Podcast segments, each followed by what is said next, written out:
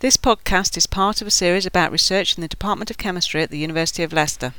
Professor Andrew Ellis will now talk about current aspects of research in laser spectroscopy.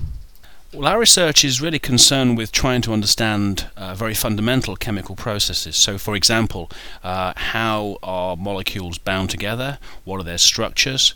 If we have collections of molecules, how do they interact? Uh, can we learn something about solvation? All sorts of basic fundamental chemical processes like that. And one of the ways that we uh, try to get this information is through the use of, of high power lasers to both probe molecules and indeed sometimes even to make them. So, for example, we would be able to make uh, very unusual molecules, free radicals. Uh, these are normally very reactive uh, molecules. They won't last very long inside our chemical system. So, what we require is a very high intensity laser which will be able to detect these radicals in very, very low concentrations and also which will provide provide very precise information about their properties through the very high resolution, very narrow line width of our laser light source.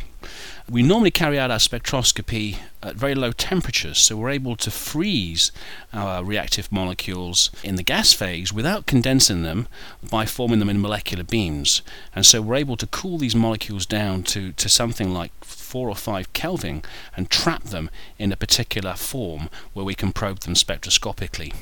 We even have other tricks where we can uh, isolate molecules inside droplets of superfluid liquid helium which will actually cool our systems down to around about 0.4 Kelvin, so, so very close to the absolute zero of temperature. And by doing that, we can collect together several molecules, and then we can then use techniques like mass spectrometry and again laser spectroscopy to try and understand how these molecules interact with each other, and indeed, if they're going to react with each other, we can also freeze those reactions at very low temperature and probe reaction intermediates. So we have basically a variety of techniques that will allow us to essentially probe reaction mechanisms, freeze reaction intermediates, and try to identify the structures and the properties of those reaction intermediates. So that's, that's the kind of experiments that we do, and then we also back this up with theoretical work, which is used to try and interpret the spectroscopy. But primarily, our work is very experimentally oriented, and we use very sophisticated, very modern, very purpose built